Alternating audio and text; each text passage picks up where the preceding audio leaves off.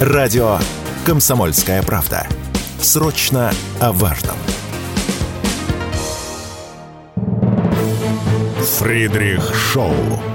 В главной роли Мадана Фридриксон. При участии агентов Кремля и других хороших людей. Автор сценария «Здравый смысл». Режиссер, увы, не Михалков. Продолжаем увеличивать долю национальных валют во взаимных расчетах. Э, у нас, э, если в 2020 году этот показатель был около 20%, то в текущем году мы практически полностью избавились от э, валют третьих стран во взаимных расчетах. Итак, это заявил премьер-министр России Михаил Мишустин на а, встрече с премьером Госсовета КНР Ли Цаном.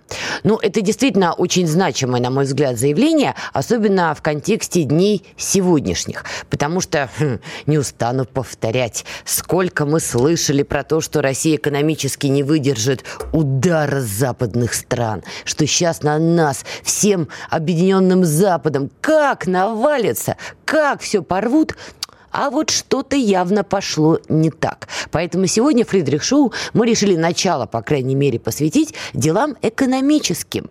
Не поверите, Украина, конечно, будет, но чуть попозже. А вот в экономике нам бы очень хотелось разобраться и поставить, прости господи, точки над «ё». Потому что мы внимательно изучали, что там происходит в Европе с экономикой. Благо, есть такой портал, называется Евростат. И любой может зайти, любой может посмотреть голые цифры, голые факты, которые они сами публикуют. Вот сейчас этим и займемся. Но перед тем, как перейдем к делам экономическим, тоже очень важный информационный повод сегодняшнего дня. А Владимир Путин принял участие на расширенном заседании коллегии Минобороны.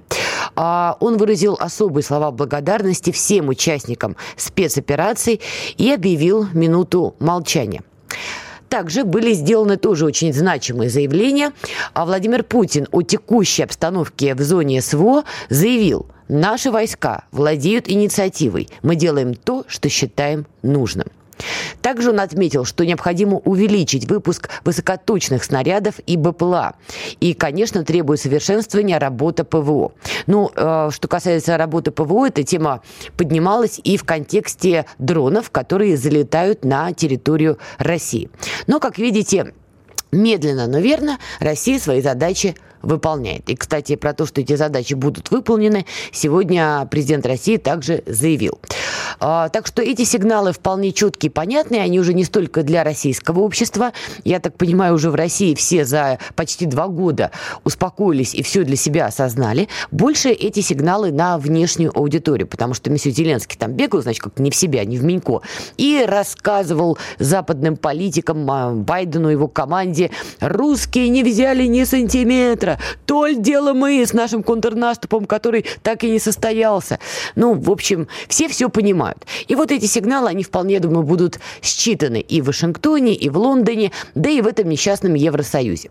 А теперь, почему же он несчастный? Итак, пока российская экономика не порвалась ни на какие клочья, хотя у нас есть ряд вопросов, например, там а, процентная ставка по ипотеке, об этом мы поговорим во, втор... во второй части более предметно, но глобально, согласитесь, экономика под откус не пошла.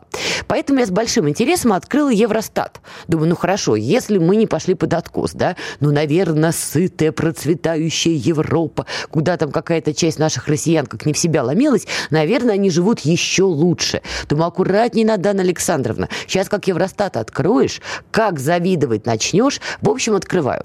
Под конец года международные институты опубликовали неутешительные прогнозы, ссылаясь в том числе на данные Евростата.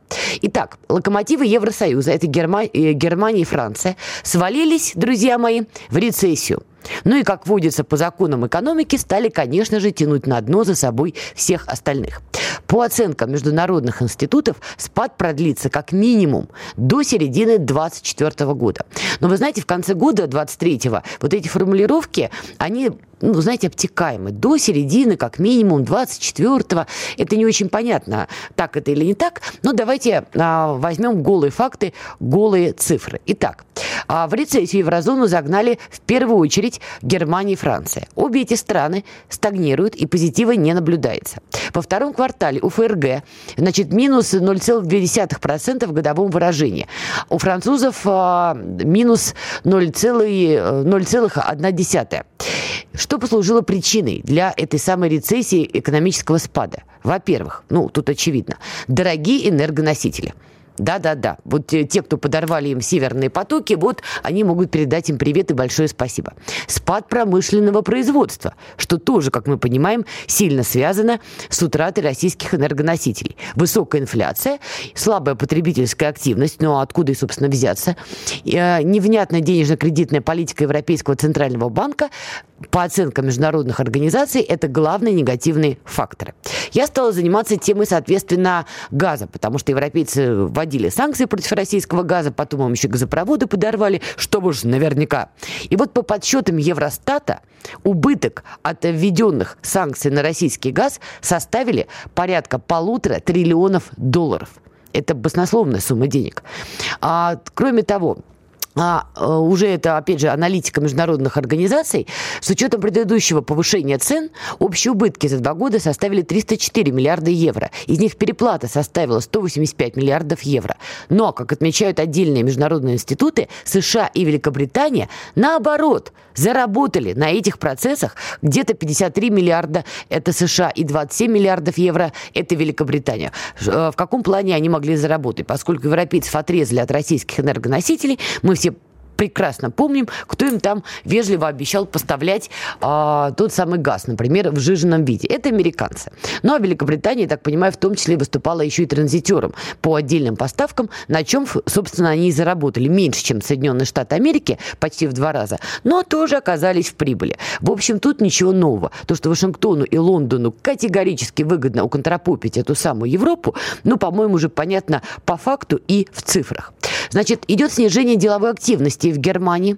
А французская экономика погружается в трясину рецессий. Это уже отмечают экономисты Гамбургского, Гамбургского а, коммерческого банка. Кроме того, у них идет рост безработицы, рост а, долгов среди населения, а, потери рабочих мест, растут цены, в первую очередь, на определенные продукты питания, что, конечно, вызывает очень много вопросов и недовольства у населения. Но что касается безработицы, я решила покопаться более детально в данных Евростата и обнаружила, что лидер по безработице на день сегодняшний – это Испания. У них показатели 12. На втором месте Франция 7,3, на третьем Хорватия, потом Италия, Кипр, Латвия, Литва. Я удивлена, что вообще люди остались. А, ну и так далее, и так далее. То, что у Франции 7,3 – это действительно очень серьезный показатель, потому что, как раз мы помним, там были протесты, сначала желтые жилеты, потом они бегали по поводу повышения пенсионного возраста. Но, в общем, вот эти проблемы с безработицей, они будут только множиться и копиться, потому что рабочие места не создаются уже в Европе, а закрываются те, которые были. Да, из-за отрезанных энергоносителей, да, из-за высоких коммунальных платежей за свет, за газ и за все остальное. И мы видели даже репортажи из той же Германии, где владельцы тех или иных кафе рассказывают, что они вынуждены сильно повышать цены на э, меню в своих заведениях, потому что они вообще не справляются с платежами, которые на них сыпятся. Некоторые, некоторые предпочитают закрыться и подождать лучших времен. Хотя когда эти самые лучшие времена настанут, не очень понятно для самих европейцев. При этом, при всем, давайте не забывать, на просторах Евросоюза по-прежнему огромное количество злых, раздосуд, э, раздраженных ртов. Я имею в виду мигрантов с того же самого Ближнего Востока, э, переселенцев, которые туда бегут из Африки до сих пор. И сейчас, когда начались проблемы между Израилем и группировкой Хамас, понятно, что как, э, какая-то часть палестинских беженцев, кому удалось выйти из сектора газа, тоже будут пытаться штурмовать просторы Евросоюза. Так или иначе, те мигранты, иммигранты, мигранты, беженцы, кто уже находится на просторах Евросоюза, многие из них сидят по-прежнему на пособиях по безработице и получают достаточно большие выплаты. К ним добавились украинские мигранты, беженцы, бог знает знает кто еще, которые тоже попытались сесть на шею Евросоюзу. И тем самым несчастным европейцам, которые теперь еще платят за этот поток прекрасных персонажей на их просторах. И как европейская экономика дальше будет выплывать, тут действительно большие вопросы не у меня, у российской журналистки. Эти вопросы возникают у разных аналитических центров, кто занимается экономикой. И причем я сегодня, когда материалы смотрела, там был один публицистический материал, который начинался с фразы, что еще какое-то время назад, лет 5-7 назад, подобные отчеты мы привыкли читать о странах третьего мира – ну а дальше там идет подробный разбор, как европейская экономика медленно, но верно стагнирует. То есть это уже не история про согнивающий Запад. Тут вполне конкретная история. Несмотря на эти показатели, несмотря на растущие эти проблемы, Евросоюз утвердил и обнародовал 12-й пакет санкций против России. Ну, тут, что называется, кто бы сомневался. Внимательно я почитала, выделила отдельные позиции. Значит, во-первых, алмазы. С 1 января 2024 года а, Евросоюз ввел прямой запрет на импорт непромышленных природных российских алмазов. При этом, по данным Еврокомиссии, в прошлом году Бельгия импортировала российские алмазы на, на сумму 1,39 миллиардов евро. Сжиженный газ и чугун. ЕС вводит запрет на импорт из России а, передельного чугуна. Это чугун, который применяется а, для дальнейшей переработки стали. И зеркального чугуна, э, чугуна он содержит там 25% марганца а, и применяется тоже при выплавке стали. Также они ввели запрет на импорт железа, медной и алюминиевые проволоки, фольги и так далее, и так далее. При этом этот запрет затронет товары годовой стоимостью на 2 миллиарда евро. Ну и так далее, и так далее. То есть они продолжают стрелять себе и в нос, и в пятку. Я не понимаю, чего добиваются евроэлитой, собственно, которые возглавляют Евросоюз, но ничего хорошего европейцы, именно европейцы, дальше получать не будут. Давайте сделаем паузу и продолжим. Фридрих Шоу. Итак, мы продолжаем. Я напоминаю, что вы можете и должны буквально зайти в группу во ВКонтакте «Радио Комсомольская правда». Там трансляция, и там у нас открытый микрофон в паузах, когда у нас радийный эфир. Мы продолжаем что-то обсуждать, спорить и так далее. Также телеграм-канал «Радио Комсомольская правда». Заходите, подписывайтесь. И телеграм-канал «Фридрих». Там тоже вы найдете ссылки на трансляции. Подписывайтесь, пишите ваше мнение, комментарии, комментарии и замечания. Тем более, как видите, тема у нас в кои-то веке начинаем не с Украины, а с дел наших российских. В первой части мы поговорили, что там с экономикой Европы, поговорили про рецессию, про стагнацию. Я вам привела данные Евростата. Давайте вернемся к делам нашим российским. Итак, рынок ипотеки. Тема действительно важнейшая, которая касается очень многих, кто хочет купить себе жилье или улучшить свои жилищные условия. При этом сейчас ключевую ставку повысили до 16%. С нами на прямой связи Алексей Зубец, директор Института социально-экономических исследований финансового университета при правительстве России. Алексей Николаевич, давно не виделись. Да, со вчерашнего дня. Добрый день. Со вчерашнего дня. Я внимательно стала изучать какие-то ваши интервью и комментарии. 12 декабря вы говорили, цены на новостройки в России а, м- снизятся в 2024 году. Сейчас, когда ключевая ставка повысилась до 16, вы готовы поменять свой прогноз или настаиваете? Нет, э, не поменяю, потому что новостройки у нас э, входят в систему льготной ипотеки. Льготную ипотеку у нас никто не собирается отменять. У нас есть две очень сильные лоббистские группы в нашей стране. С одной стороны, это застройщики, а, которые действительно представляют серьезную политическую, ну не политическую, экономическую силу, и которые могут э, пробивать, используя то, что они контролируют, один из основных секторов экономики – их как бы лоббистский ресурс опирается на то, что это реально один из крупнейших секторов. А с другой стороны, есть э, финансисты, это а, Минфин и Центробанк, у которых свои интересы, да, и эти интересы вокруг ипотеки сильно конфликтуют. Потому что интерес застройщиков состоит в том, чтобы раздавать льготную ипотеку всем, то есть ставку можете держать какую угодно, хоть там 50%, но льготная ипотека идет по датируемой государственной ставке 8%. Соответственно, а, вот спрос с вторичного рынка при а, вот такой ситуации, при высокой а, ставке Центробанка и низкой ставке по льготным кредитам, он автоматически перетекает на первичный рынок, и люди раскупают новостройки. И с этим связан спрос на новостройки в нашей стране. Алексей Николаевич, простите, я здесь вклинюсь, понимаете, цитирую Простоквашино. Чтобы что-то купить, нужно что-то продать. Многие, покупая жилье в новостройках, иногда продают вторичку. Наследство осталось, или там была какая-то квартира. А сейчас, получается, вторичка э, встает.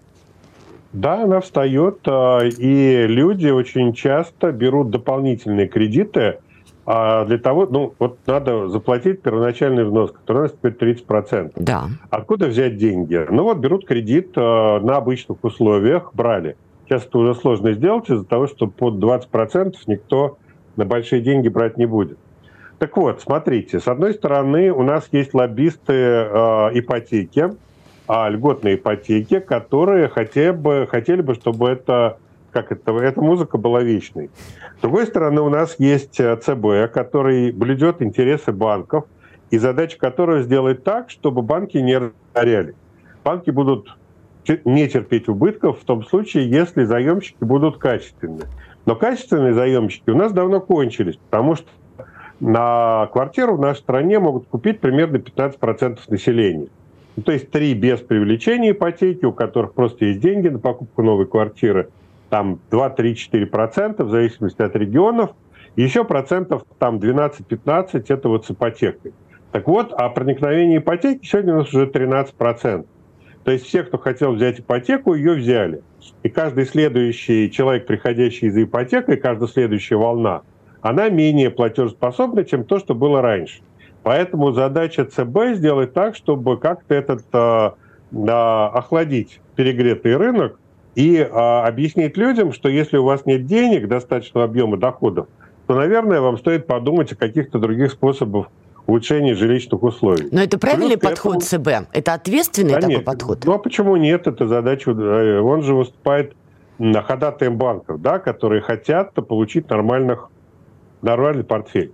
Есть третья сторона в лице Минфина, которая вот этот праздник жизни застройщиков должна датировать. Потому что разницу между а ставкой ЦБ и льготной ставкой компенсирует Минфин. А на увеличивать дыру в бюджете Минфин не хочет. Поэтому вот ЦБ и Минфин – это вот одна голова, не толкая, застройщики – это вторая голова. И они между собой вот толкаются и ищут компромисс. На следующий год, я думаю, что вот этого вот безудержного как бы пиршества застройщиков не будет. Количество льготных кредитов, там как-то это будет утрясаться, перестраиваться, там будут другие льготные категории, которым будут выдавать э, кредиты. И я думаю, что общий объем выдаваемой льготной ипотеки, он все-таки уменьшится.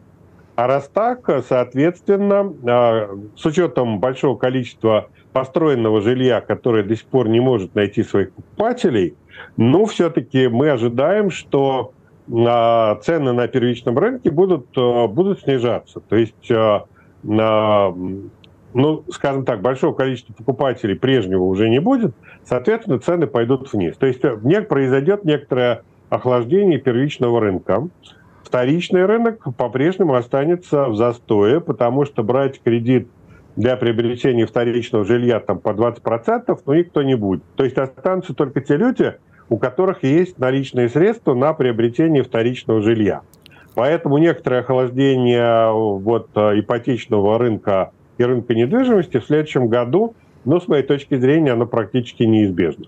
А долго это продлится? Вот я, например, э, очень хотела бы купить себе квартиру, присматривала еще там ипотечные варианты э, летом, тогда были другие условия, 9,9%, 7,9% ставка, потом 9,9%, вот как сейчас помню. Мне, например, интересна вторичка. Один экономист мне сказал, жди весны. Где-то к апрелю вторичка опять оживет, они начнут снижать эту ключевую процентную ставку. Ваше мнение? Нет, нет, ЦБ не будет снижать э, ключевую ставку, об этом сказано было а достаточно как это подробно. Госпожа Набелюна объясняла, что ставку снижать они не собираются. Более того, есть риск, что они еще и поднимут ее еще один раз. Это маловероятно, но такие риски есть. А уже потом, где-то к концу следующего года, может быть, ставка уменьшится с нынешних 16 тонн до 11-12%. То есть весь следующий год мы проживем в условиях дорогой ставки, высокой ставки Центробанка, который будет сдерживать не льготную ипотеку. А льготную ипотеку будут выдавать, ну, Путин, президент Путин на а, своей пресс-конференции говорил, какие категории у нас будут льготными. Это вот арктическая ипотека, дальневосточная ипотека, ипотека в новых регионах. Если вы хотите купить квартиру в Мурманске или на Чукотке, или в, я не знаю, в Мариуполе, то да, вот такие возможности вам представятся. Именно вторичное жилье. Вот. А первичное жилье, вот особенно в крупных городах, Я думаю, что здесь произойдет определенное сдерживание и объемов э, лимитов по ипотеке, и объемов как бы выдачи этой ипотеки. Поэтому я думаю, что рынок вот, э, вот в традиционных местах продажи ипотечных квартир, это Москва, Питер, Подмосковье, я думаю, что здесь на льготную ипотеку получить будет сложнее. Потребительские кредиты, как вы считаете, какая с ними будет ситуация? А, смотрите, что такое потребительский кредит? У нас есть потребительские кредиты на, на, вот на приобретение всякой техники, и это становится, ну, если не сказать запретительные ставки, но очень высокие, потому что там по 20%, опять же, кредит брать никто не будет. Но у нас есть такая история, как грейс-период по карточкам. То есть у вас есть там 5 карточек разных, разных банков – вы берете а, на карточку, на, на одну карточку один кредит, дожидаетесь, пока окончается льготный период, вы берете в другом банке кредит и закрываете этот кредит. И таким образом, за счет вот перекредитования с карточки на карточку, у вас есть возможность безгранично пользоваться какими-то суммами и бесплатно. Вот такая история никуда не денется. Ну, по крайней мере, а, понятно, что банки будут, скорее всего, ужесточать доступ к таким вот револьверным кредитам, но пока, по крайней мере, я не слышал, что это происходит. А, вот. а если вы берете кредит для приобретения там, автомобиля, холодильника и чего-то еще, то да, такие кредиты будут дорожать. И объем а, средств, которые привлекаются людьми для приобретения там, различных благ потребительских, конечно же, будет снижаться. То есть кредитная активность населения – она будет снижаться, вот за исключением сегмента льготных кредитов, выдаваемых по... Да, но это покупательная активность снижается. У нас 30 секунд. Она будет снижаться, да, это совершенно очевидно. А, но, похоже, а, это особо не заботит а, Центральный банк, который вот убивает эту потребительскую активность за счет повышения ставок. Я думаю, что это не главный приоритет Центробанка. Посмотрим, что они скажут спустя год. Спасибо большое. Алексей Зубец, директор Института социально-экономических исследований Финансового университета при правительстве России, был с нами на прямой связи. Ну что, друзья, сжимаем зубки, особенно я, и ждем, когда пройдет 2024 год. А там, глядишь, друзья мои, кто-то из нас и въедет в новые хоромы. Но не забываем Булгакова. Москвичей испортил квартирный вопрос. Возможно, ЦБ опирался на эту цитату. Давайте сделаем паузу. Фридрих Шоу. Александр Коц. Один из лучших военных корреспондентов не только в России, но и во всем мире. Он работал репортером во многих горячих точках. Чечня, Южная Осетия, Косово, Афганистан, Ливия, Сирия, Египет, Ирак, Украина. Каждый четверг в 7 часов вечера по московскому времени слушай на радио «Комсомольская правда» программу «КОЦ. Аналитика с именем». Фридрих Шоу. В главной роли Мадана Фридриксон. При участии агентов Кремля и других хороших людей. Автор сценария «Здравый смысл». Режиссер, увы, не Михалков. Украина получила на данный момент от внешних спонсоров 203 миллиарда долларов, что на 30 миллиардов больше, чем валовый внутренний продукт. Фактически это страна-банкрот, так как значительная часть этих средств – кредиты, подлежащие возврату.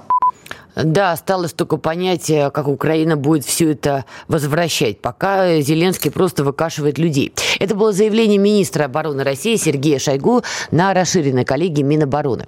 Еще очень важные данные, которые были озвучены министром обороны России.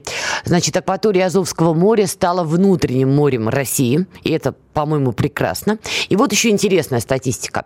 Запад поставил Киеву более 5 тысяч танков, БМП и БТР, 28 самолетов, 87 вертолетов, 23 тысячи БПЛА и свыше тысячи артиллерийских систем. Это тоже заявил министр обороны России Сергей Шойгу. Но, что называется, не в коня корм. И что касается денег, которые выделяли, тоже не в коня корм. Мы вначале с вами говорили, что это там Евросоюз стагнирует. А где деньги, Зина? А вот они деньги. В ноль ушли вместе с месьем Зеленским. Но На просторах самой незалежной кипят на этом фоне нешуточные страсти. Думаете, они там Черное море новое выкапывают или Азовское море выкапывают? Не совсем. Пытаются друг друга закопать. И так уж получилось, что кто-то неопознанный воткнул прослушку в кабинет, в котором должен был работать Залужный, а это ни много ни мало главком. Так-то.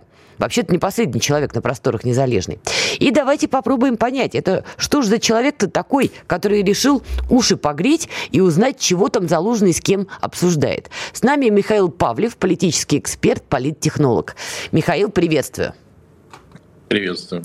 А, Михаил, ну, знаю, у тебя много разных инсайдов на просторах незалежной. Рассказывай, кто там Залужного прослушивал, зачем, почему?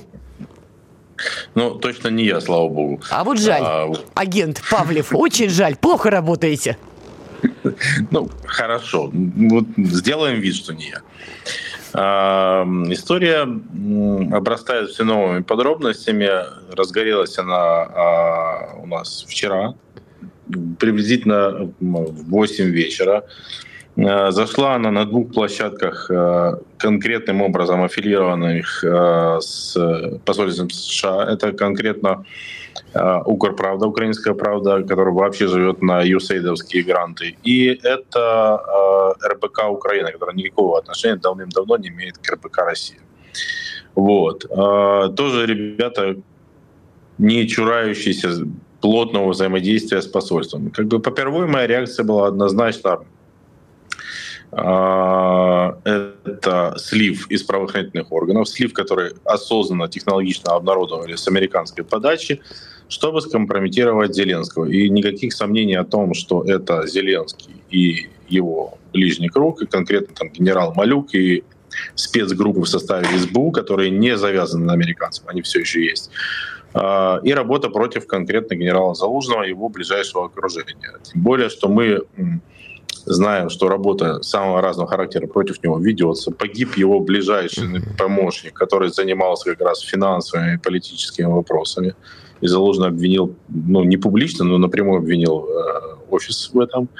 Его отключали от правительственной связи, правда, вернули после возвращения Зеленского и Ермака из Соединенных Штатов и снимали с него госохрану, которую до сих пор не вернули. Поэтому с ним э, уже некоторое время работает собственная охрана. Но эм, была вчера сразу инсайдерская информация, что там якобы в этих помещениях, которые готовились для работы, работала штатная проверка от СБУ и ничего не нашла. И тут на тебе личная охрана Залужного обнаружит эту историю. В тот же вечер у Залужного спросили э, на экспромтном брифе, а, а чего это было такое? Было? Он говорит, да, было была история, был мальчик. Вот. Э, нашли прослушку не только у меня, но и моих э, сотрудников. А что это такое, господин Залужный? Спросили его журналисты. Он сказал, я это понимаю как войну. И пойди тут пойми, что он имел в виду. То ли войну э, с супостатом, то бишь нами. Угу. Вот. В их понимании, да. Да, вот спасибо за уточнение. Ну, некоторым а надо уточнять, на... Миша, да. Сейчас, сейчас, бы, сейчас бы наговорил тут, блин, на себе это. вот. А, либо он имел в виду, и что я полагаю соответствует действительно, что это война его конкретно с офисом, конкретно с Ермаком и Зеленским. А, и последующие эм, его заявления, например, заявление о том, что э, увольнение военкомов это была ошибка, они были квалифицированными специалистами, а теперь вовсе не выполняется план по мобилизации. В некоторых областях ниже 10% выполнение идет, причем это далеко не только западноукраинские области, которые традиционно пасли задних в этом смысле. Вот. А вот где раньше нормальная комплектация шла, Залужный на самом деле достаточно давно если угодно, ноет по этому поводу, что нужно хотя бы 20 тысяч мобилизовать в месяц. Это приблизительно, я полагаю, их все потери, боевые, не боевые, э, выбывшие, э, демобилизованные, раненые, покалеченные, пропавшие без вести, упавшие в плен. Они эту всю историю точно не компенсируют. И он обрушился с этой критикой, будем говорить, прямо на Зеленского. Ну, то есть это война, Миш. Все, началась это, война Зеленского это, и Залужного. Сто процентов, я уверен. Но Сегодня появилась очень интересная информация, которая, конечно же, еще требует уточнения, что это вполне себе может быть такая себе информационная мастификация вообще со стороны команды Залужного. Mm-hmm. Да, есть э, основания э, полагать, что с Залужным начала работать э, очень квалифицированная, серьезная команда политтехнологов американских. Так. Вот. Опять же, если посмотреть места входа, то есть аффилированные с посольством крупные украинские медиа тоже в эту историю бьется. Ну, вот. ну и заявление Сережи Лещенко, советника президента, о том, что а, было устройство, да не пойми, что за устройство, до времен допотопных Януковича, как быстро, черт возьми, летит время. Не вот. говори. И вообще оно не рабочее какое-то. И вот, ну, мы разбираемся, СБУ там занялась расследованием. То есть э, выглядит немножко как растерянность со стороны банковой от этой истории всей. То есть, Слушай, а твоя э, ставка... Я допускаю, как... что они пропустили удар этот, что mm. это действительно со стороны Залужного. Я допускаю. Пока не поручусь за то. Твоя ставка как политтехнолога. Коль уж началась война Зеленского и Залужного, да. ты бы на кого поставил в этой схватке? На Залужного однозначно. И я старорежимный политтехнолог. Я сначала меряю, потом говорю.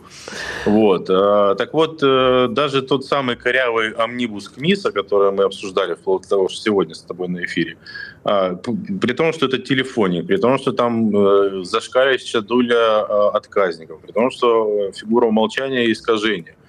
Но э, поддержка Зеленского 62, по-моему, э, не поддержка. Но это имеется в виду там полностью поддерживаю или частично. Mm-hmm. Соответственно, абсолютно не поддерживаю, частично не поддерживаю. А, так вот, э, поддержка у Зеленского 62, да, на круг, а, а не поддерживает что-то, по-моему, 40. Слушай, как ну бы это неплохие неплохо, но... показатели, вежливо говоря. One moment, please. А, Залужный 88 поддержит, а не поддержит 4.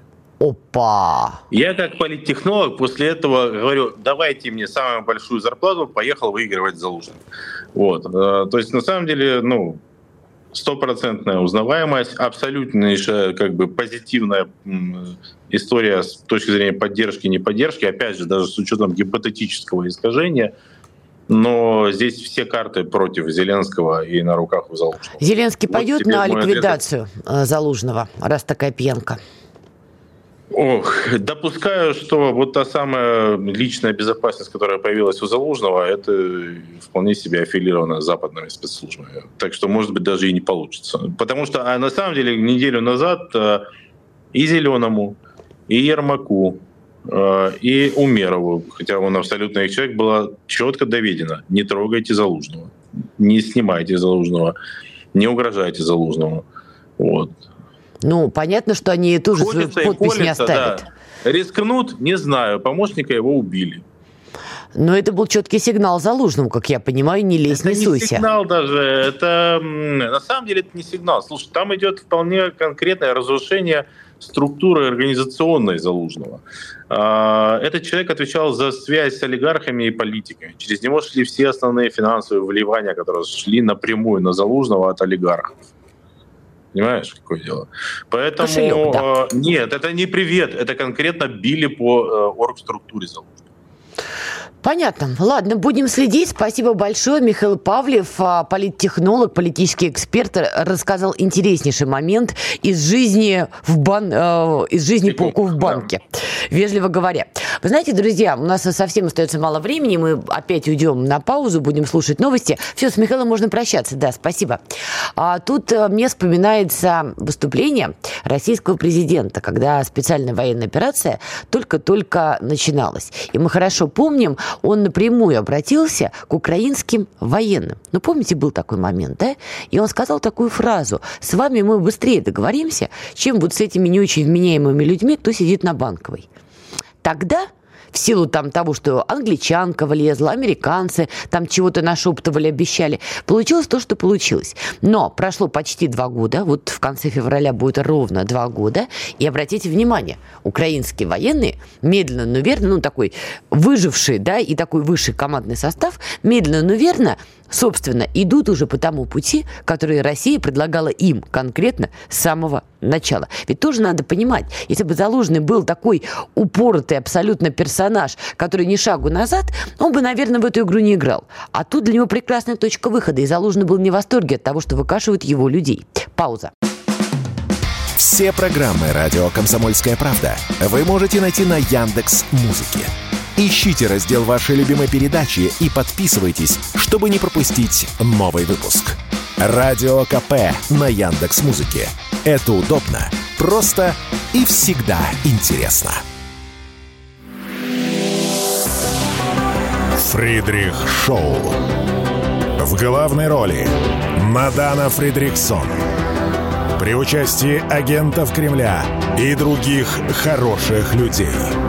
Автор сценария «Здравый смысл». Режиссер, увы, не Михалков.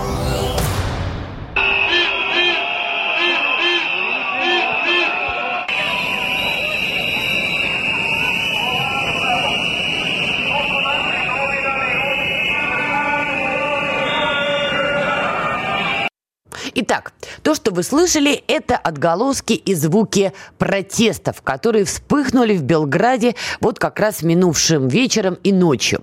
Значит, а, оппозиция, как водится, в Сербии, Белград это Сербия, для тех, кто вдруг забыл, и ищет где-то сейчас Белград на карте Украины, не туда листаем в другое место. Это Сербия. Так вот, оппозиция выразила, как обычно, несогласие с победой на прошедших выборах в Скупщину, это городское собрание а, Белграда, Значит, они не согласны с победой правящей э, коалиции сербской прогрессивной партии, которая, по данным избиркома а, на момент 18.00 по Москве получала чуть более 39% голосов.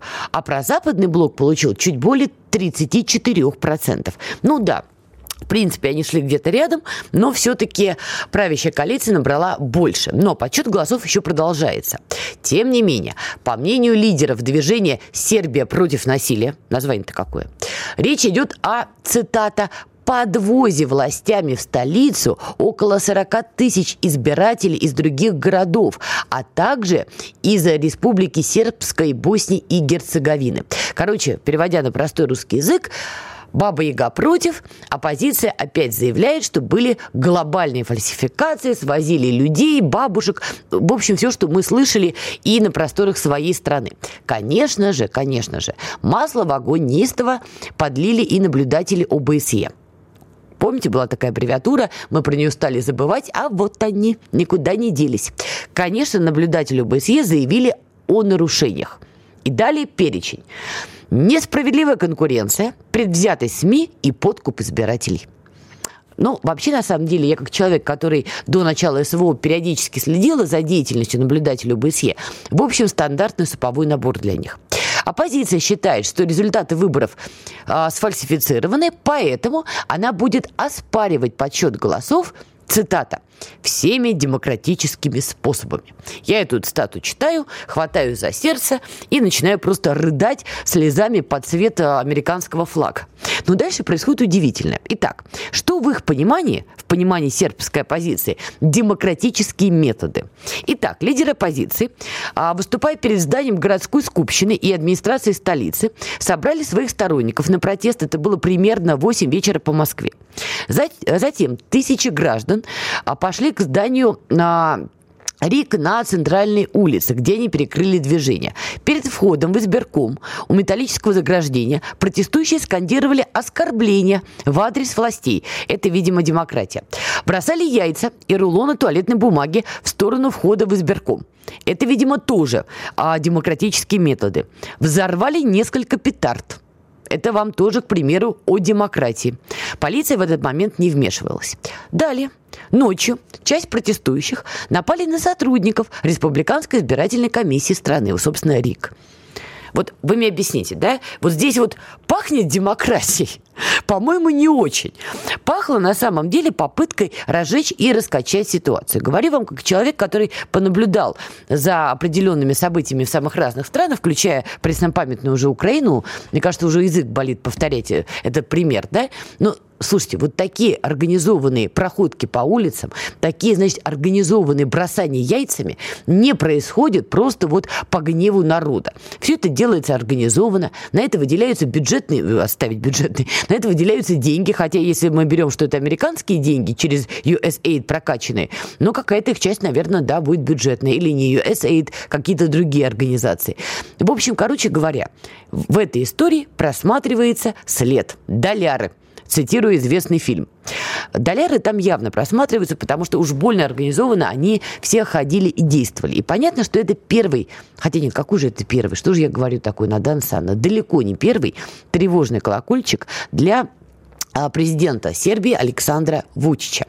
Мы все прекрасно помним, какое колоссальное давление на Сербию оказывает коллективный Запад, как он на нее жмет, особенно в последние два года. И главное требование коллективного Запада к Сербии – введите санкции против России, введите санкции против русских, оборвите все контакты и связи. И Вучич неоднократно говорил, публично говорил, что Запад оказывает на Сербию давление и требует ввести санкции. И вот, кстати, я нашла одну его цитату применительно к этой истории. Сербия – единственная страна, которая не ввела санкции против России. Никто вам лично ничем не угрожает, не говорит тебе, что ты виноват. Нет. Но вот твоя страна не получит одно, другое, третье, сказал Вучич. Ну, то есть он объяснял, как выглядит это давление. Сербия при этом, как мы все помним, стремится в Евросоюз. Хотя мы сегодня опять же начинали с вами Фридрих Шоу с разбора экономических показателей Европы. И, в общем, определение сытой Европы уже как-то тоже не совсем подходит. Но Почему Сербии отчасти важна интеграция в Евросоюз? А, по крайней мере, они считают, что проблема Косово в рамках европейской интеграции, она, скажем, не будет уже так остро нарывать и болеть. Ну, для Сербии мы не забываем, да, Косово же Сербия. Это для Белграда, для сербов это святая абсолютно такая конструкция. Но вот они считают, что те проблемы, которые периодически американцы им подкидывают в этом Косово, что все это будет не так остро. И понятно, что в Сербии при этом есть пророссийские настроения. Вежливо говоря, немалый процент. Там достаточное количество людей, кто выступают за диалог с Москвой, за культурные связи, а, братушки, вот это вот все. Но Сербия действительно не очень богатая страна, даже по нынешним европейским меркам, при том, что Евросоюз стагнирует. Вот даже на этом фоне Сербия, вежливо говоря, не очень богатая. У нее мало своих собственных ресурсов. Косово, мы уже с вами проговорили, периодически ему поджигают. И понятно, что все вот эти болезненные моменты – это точки давления на Александра Вучича. И что важно, я тут покопала хронологию, потому что Балканы не совсем моя тема. Ваша покорная слуга больше занимается Ближним Востоком, Закавказьем, там по советскими странами, как репортер там СВО, например. Но вот Балканы, я за ними слежу, ну так, краем глаза стала копать. Потому что по моей, по моей памяти вот подобной уличной активности всегда предшествует какой-нибудь визит из западных стран. Как в воду глядела. В ночь на 21 ноября Белград посещал один джентльмен. Знаете кто? Правильно, генсек НАТО Йенс Столтенберг. У него были переговоры с Александром Вучичем, причем, как отмечала пресса, за закрытыми дверями. Значит, по итогам, что было опубличено? Значит, Александр Вучич заявил, что Сербия будет развивать сотрудничество и отношения с НАТО, но при этом сохранит свой военный нейтралитет.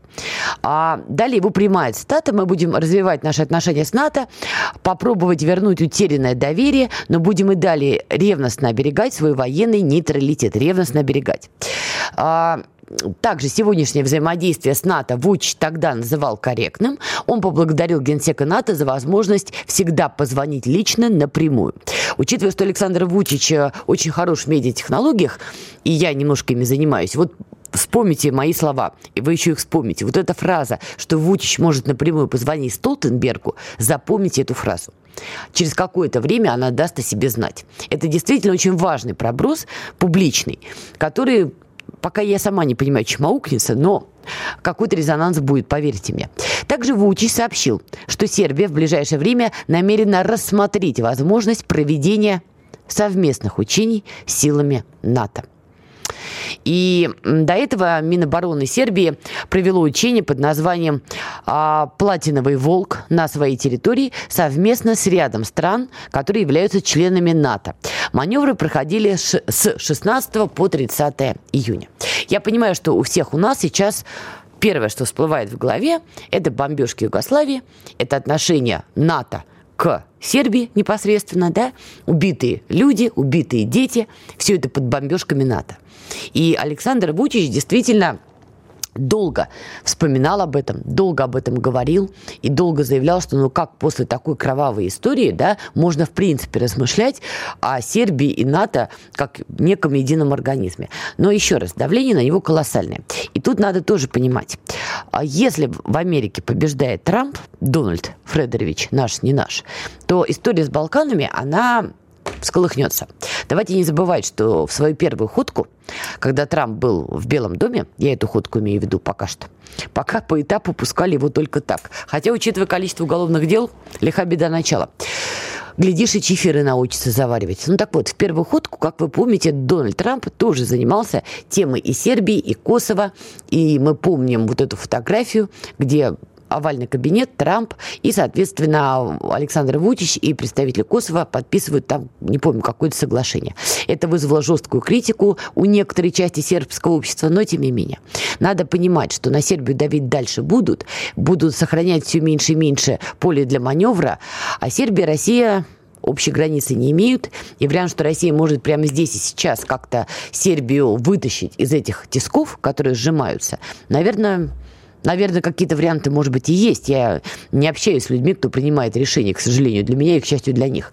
Но ситуация такова, что, возможно, в 2024 году какие-то новости с Балкан нас не очень порадуют, а, возможно, даже озадачат.